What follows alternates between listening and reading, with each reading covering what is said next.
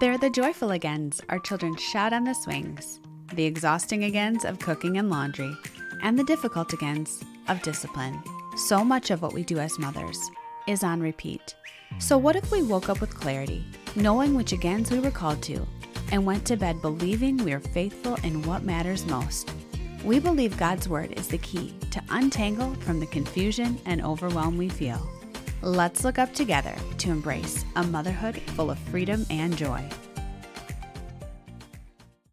Happy Sanctity of Life Sunday, and welcome to this very special episode of the Again podcast. I'm your host, Stephanie Hickox, and today we'll be listening in on a very important discussion between Tom Strode and Betsy Corning on the sanctity of life and the dignity of every human being. Before we begin to listen in on this truly informative dialogue, I want to share a little bit about Mr. Strode's impressive resume. Tom Strode has worked many years in Christian journalism and public policy. He recently retired from the Baptist Press as the Washington, D.C. bureau chief, and he held that position for 32 years. He has served in Christian journalism for 40 years and was also a correspondent for the Ethics and Religious Liberties Commission or ERLC as we'll refer to it here. And though I could tell you much more about his resume, I think what others have to say about his character is even more impressive to hear. One man said it is not an overstatement to describe Tom as one of the greatest writers in the history of Baptist journalism. Former ERLC vice president called Mr. Strode one of the finest men he has ever known. His example of gracious faithfulness has influenced many Christian men and women working in D.C. He said he could always count on Tom to search out the whole truth of an issue and to report it clearly. And a longtime bioethics consultant referred to Tom as the consummate professional, competent, adept, and ethical, and a giant of personal and professional integrity in every way. Our listeners know Betsy Corning as the author of Entrusted with a Child's Heart, and she has been praying for Roe v. Wade to be overturned for almost 50 years. And this past June, her prayers and the prayers of many faithful followers of Christ and pro life advocates had their hopes realized. But we want to make it clear this isn't about debating. This is about embracing God's Word and the truth it reveals and living that out, that our love of the Lord would extend outside our front door, and that we would be the hands and feet of Christ to this world. And that inside our homes, knowing the truth that God truly cares for every human life would energize and renew us to care for our family well and to know that God has a purpose for every human life. May you be blessed, strengthened, and encouraged to wholeheartedly follow in the truths of God's Word. And may the Lord reveal to you how you can practically live that out in your home and beyond. Thanks for listening. Hello, Tom. Welcome well, thank you. It's a pleasure to be here, Betsy. I'm so grateful for the ministry of Entrusted, and it's kind of you to enable me to be a part of this. Well, in our discussion so far, it's been very interesting to see all of your insight and wisdom about what's happened over really not just your part as a reporter, in the last 40 years, but just through the centuries. And we would like to update our listeners on really what's been happening in this whole issue of the sanctity of life and abortion and other related issues. Hopefully, it serves to really enlighten some people that, for me, I wasn't up to date on a lot of the things that I've been reading lately. And I feel that often the public lags behind what's really happening behind the scenes. So, hopefully, this will be helpful. I know it's going to be deep and I know it's going to be uh, eye opening. So, we really thank everybody for listening. We do believe in the Bible and the authority of God's word. So, Tom, let's start with talking about how the Bible addresses the issue of abortion and the sanctity of life. Well, thank you, Betsy. And you're right. I mean, that is where we need to start.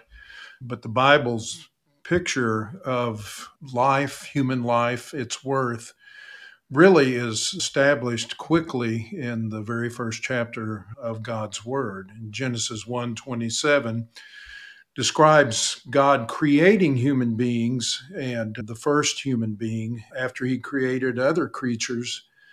And in this case, it says that so God created man in his own image. In the image of God, he created him male and female, he created them. And so we see, unlike the other creatures that are created by God, mankind, human beings, who it says he made male and female, were created in his image. And he confirms that in Genesis chapter 9 after the flood that brought judgment upon the earth, except for Noah and his family and the animals that were spared. God tells Noah there that uh, he's going to require a reckoning for the taking of a man's life. And in the reason he gives in, in verse 6 of Genesis 9 is for God made man in his own image. And so he's saying that capital punishment is a result of murder, of the taking of a human being's life. And so that provides basically the umbrella for the Bible's teaching on the dignity and sanctity of all human life. And then when you consider, as we are at this time and on this podcast, the unborn child, we see that the Bible uses, in some cases, language for the in its original languages uh, for the unborn child that it also uses for young infants. Uh, Luke is maybe the best example. There's the word that's used for baby there. Brephos is how we would translate it from the Greek language to describe John the Baptist when he's still in his mother Elizabeth's womb. But then it also is used, that's in Luke chapter 1. In Luke chapter 2, that same word is used to describe the baby Jesus in the manger on two occasions. And then Luke 18, that same word is used to describe infants and babes who are brought to Jesus by their parents for him to touch them. And so there are other ways in which the Bible affirms the dignity of the unborn child as a member of the whole human family that has human dignity and sanctity because it's made or he or she is made in the image of God. And not only made in the image of God, but life begins i think that's a big question that society has raised is when does life actually begin? And of course the bible tells us that life begins at conception. So and we can see some verses obviously the whole psalm 139 which david is speaking there about how the lord formed his fashioned his unformed substance and you know all his days were known before there was even one of them. So we understand that too and as believers we we embrace that understanding that life begins at conception. So um, we were discussing briefly a book that is now out of print called Third Time Around. And that book sort of talks about nothing new under the sun, right? That this is the third time around. There's been this major push for abortion and can you just briefly tell us? I guess that book was written by a pastor, George Grant, and he actually lives in Franklin. Tell us a little bit about his book and why he wrote it and the history behind it. Right. And that I think is really important for us all to consider as Christians in the 21st century that this viewpoint of the church, based on scripture, and the church's ministry in the pro life arena has been around for centuries. Um, George Grant in this book talks about the fact that infanticide and abortion have existed through the centuries but so has the church's pro life ministry. He cites the a document known as the Didache, which is subtitled "The Teaching of the Twelve Apostles to the Nations," that was came came into existence around the turn of the very first century A.D. And in it, the Didache says there are two ways: one of life and one of death.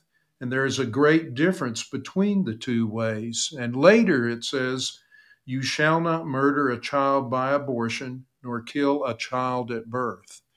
So we're talking about early, early mm-hmm. church history.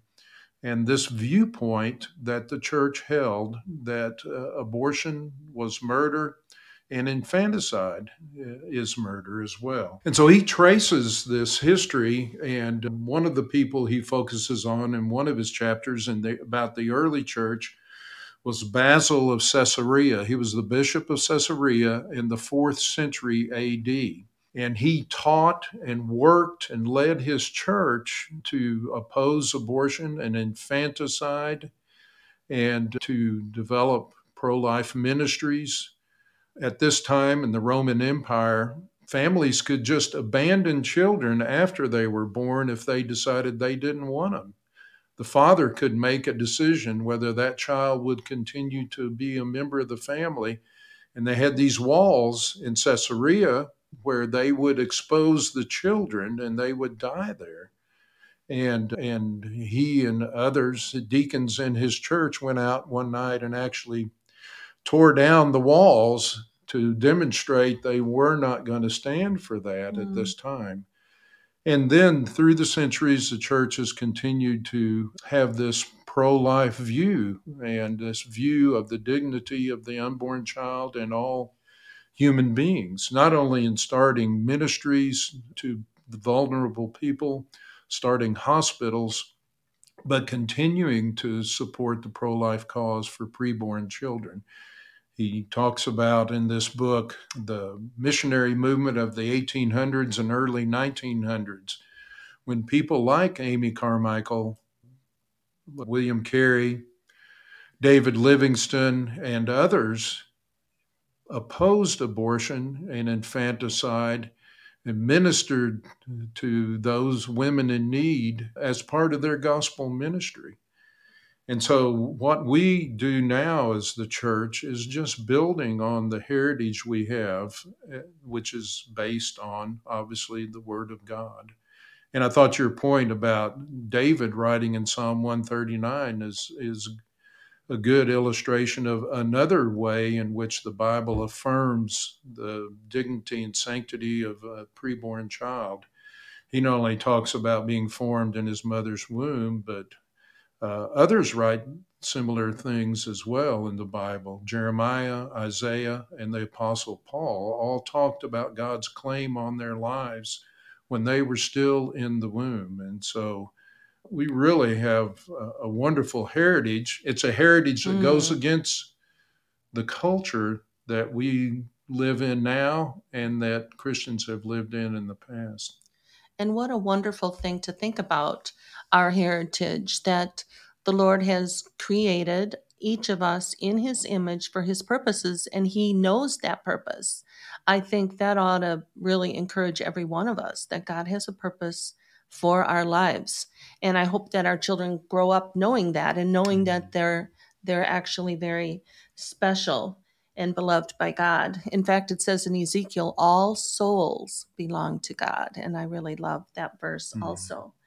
You mentioned here that the father could dispose of his child, sell the child into slavery. It was my understanding from some recent research that this was a lifelong thing. And I was really taken by that. The Bible is so contrary to life being cheap or insignificant or not meaningful. It, it definitely has purpose, and that's a part of the sanctity of life. Also, you mentioned some of these people that didn't just work for abortion, but they also worked for treating people in hospitals. Give us a, an example of how the sanctity of life really spreads into other areas of life. It's really not just about the abortion issue, but it's about the dignity of life in several different arenas. No, you're exactly right, Betsy. And I think that is really important. A lot of the focus for me early when my pro life convictions and efforts was just focused on the unborn and and have to realize based on Genesis 1 if nothing else that that statement that every human being is made in the image of God, that the very first person was made in the image of God, it covers everything, everyone. And it's not governed by the health of a person, the age of a person, the condition of a person, uh, the skin color or ethnicity of a person, the gender of a person, even.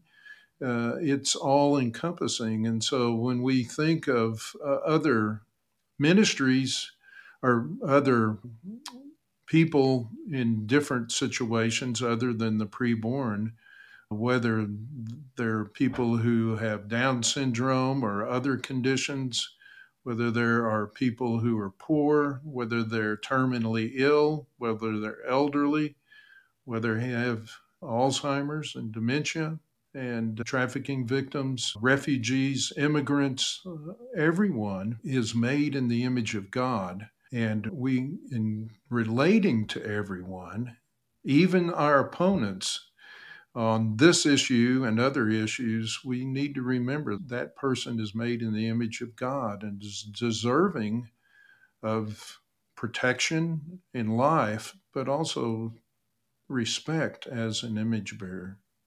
Yes, I agree. And I think we're going to come back to some of those issues to some degree. But let's go back to where we are right now in this country because it's it's a big some big changes are going on and of course when that happens then we're going to have some big challenges. So as far as Roe v. Wade goes, I mean, I would like our listeners to really understand how did this third time around happen and when did it kind of start? It sort of formulated earlier than the 70s when the Roe v. Wade decision was made. But can you give us some background on that and and who were Roe and who were Wade and how did this all come to be? Okay, sure.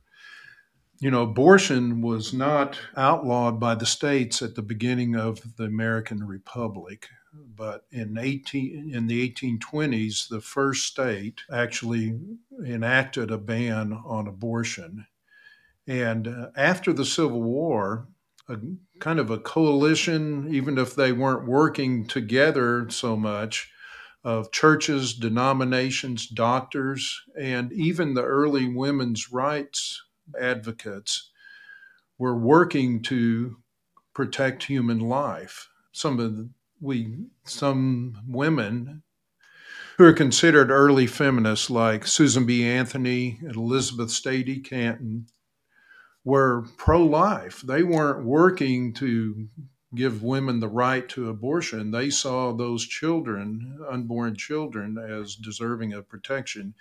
And so by the 1880s, all states in America at that time uh, had some form of abortion ban.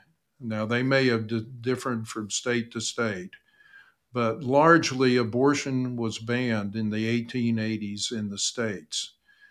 Well, you jump forward about 80 years and things began to change in the 1960s. Some states legalized abortion, most notably New York. New York State did not have a, a residency requirement.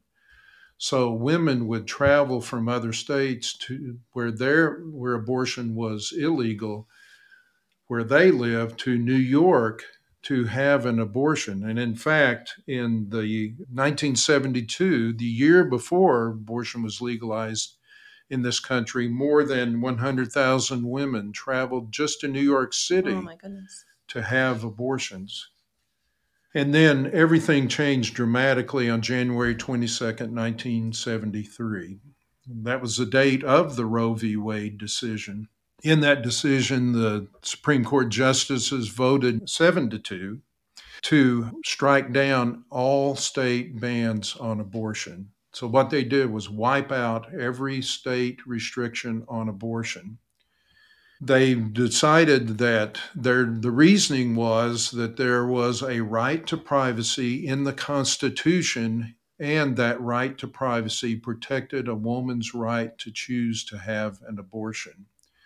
On the same day, there was a companion decision also approved by seven to two, known as Doe v. Bolton. And in that decision, the court legalized abortion for women after the viability of the child for health reasons. And those health reasons, they said, included physical, emotional, psychological, familial, and the woman's age, anything that was relevant to her well being. So, what that ended up happening was that made abortion just an expansive right, what I think was rightfully called abortion on demand. And, and so, for the next almost 50 years, it's estimated that 63 million unborn children were aborted legally in this country. And obviously, there was opposition to that. Out of that, the pro life movement was already there, but it really began to develop after the Roe decision. And a year later, the first March for Life was held. It's been held every year since then in Washington, D.C., and was again yesterday in Washington, D.C., mm. tens of thousands of people gathered together to march for the sanctity of human life. So, who was Roe specifically? Who was that woman? Well, those who were trying to overturn Texas's abortion law, at least, and as it turned out, they accomplished overturning all state bans. We're looking for a woman to provide the test case. Mm-hmm. And so Jane Roe, as she was known in the case, was actually Norma McCorvey. This became known later. She was a woman who was interested in having an abortion, agreed to be a part of the test case. And and so Wade was Henry Wade, who was the district attorney for the Dallas County.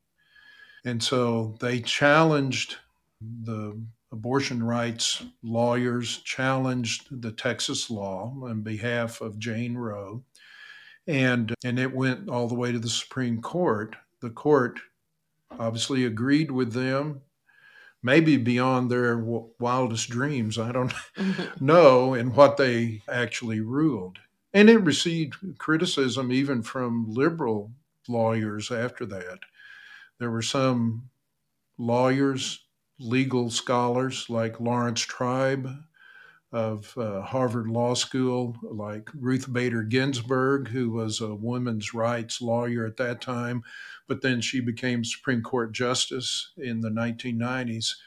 And they were critical not of the ultimate decision, they agreed with uh, abortion rights, but they were critical of the court's reasoning in coming to the conclusion they did. In fact, Ruth Bader Ginsburg said it was sweeping and it was really doctor centered rather than woman centered. Hmm, very interesting. Well, we understand that not everybody is going to think of human life the same that we do.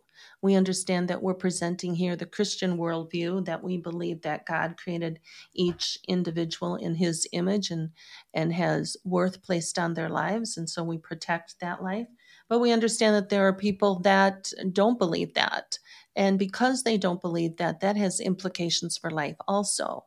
One of the things that I've learned recently, which was so interesting, was that if you don't believe that human life was created by God or in his image, then your explanation for the purpose of life or the beginning of life changes dramatically. And if we all evolved and if we all evolved from the same matter or material, as animals or any other living organism, well, then we have something in common with them and we are no better than them. Mm-hmm. So that is the new thing that is out now that I've heard is being called a speciesist or speciesism. A speciesist is somebody who believes that human life is superior to the life of any other life, even the life of animals. Well, PETA, which is the acronym for the People's Ethical Treatment of Animals, defines speciesism as the human held belief that all other animal species are inferior. Speciesist thinks, thinking involves considering animals who have their own desires, needs, and complex life as means to an human end. And so It was coined in 1970 by Richard Ryder in a privately published pamphlet, and then that idea was carried on from Peter Singer and popularized in Animal Liberation. So, the main idea there is because we've all evolved and we're really all the same matter, we shouldn't think of ourselves, people, as more highly evolved or more special than animals or other living organisms. So, when you think about that, you see the implication of that kind of thinking that a baby isn't really how we regard a baby, a preborn baby, or a person that's infirmed. What happens is we start thinking of how we can constantly invoke ourselves into the evolutionary process that they believe is taking place and constantly improving it. And so we get this whole new arena or area of bioethics and biogenetics. But before we get back to that, uh, once I was looking up the, the leading cause of death in babies, and they don't even mention abortion because it's so vastly higher number than any other cause of death in an infant that they they just don't even include it. So that being interesting, somebody actually did make an attempt to do some research and include that and was obviously completely uh, prevented from getting that information out.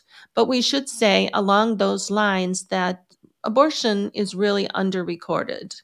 And I think that the numbers are much higher than the numbers that we have. I've heard higher numbers. I'm sure that, that you have too. But along that lines, it's become pandemic. It's circulating around the world.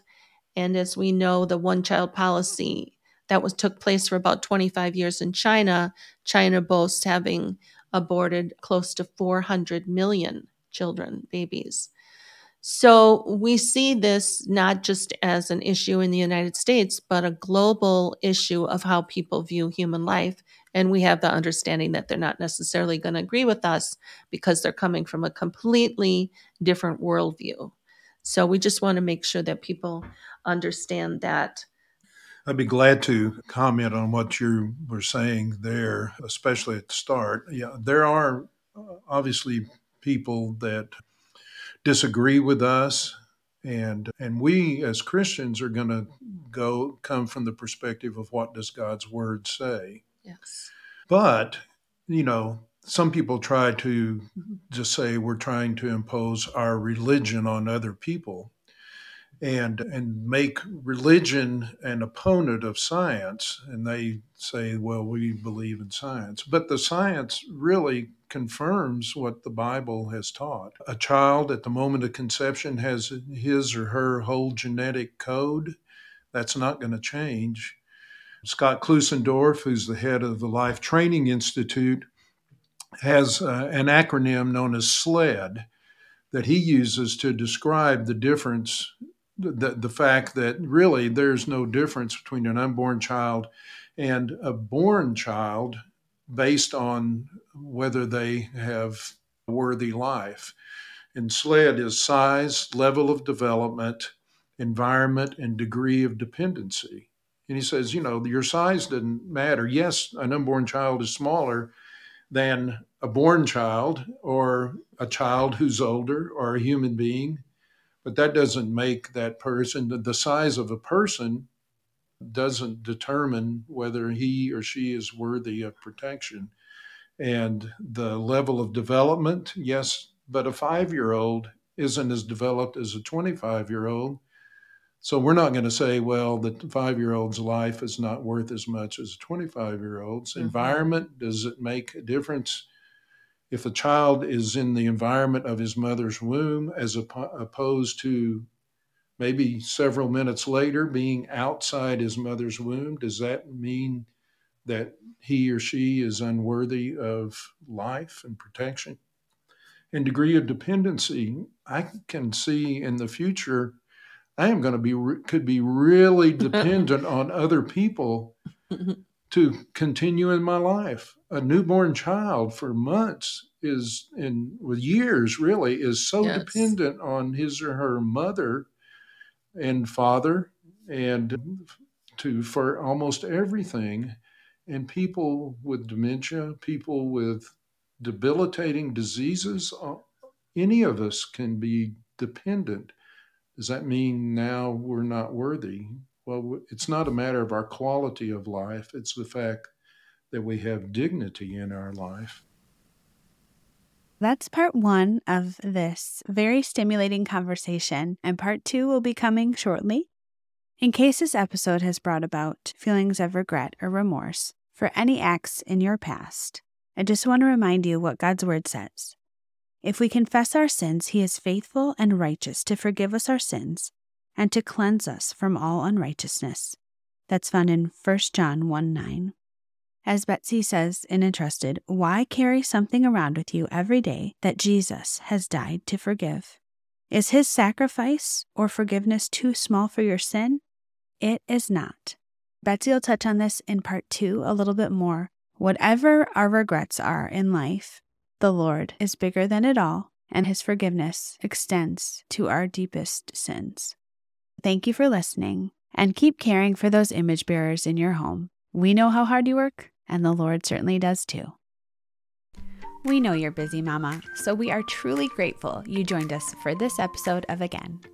If you're looking for more information about building your home on the foundation of Jesus Christ, head to www.entrustedministries.com to learn more about our study for moms, Entrusted with a Child's Heart. This scripture saturated study has blessed families around the world, and we want it for you too. Before you go, I want to pray this benediction over you from 2 Thessalonians 1 11 through 12. We're rooting for you. To this end, we always pray for you, that our God may make you worthy of his calling and may fulfill every resolve for good and every work of faith by his power, so that the name of our Lord Jesus may be glorified in you and you in him, according to the grace of our God and the Lord Jesus Christ. Amen. Until we meet again.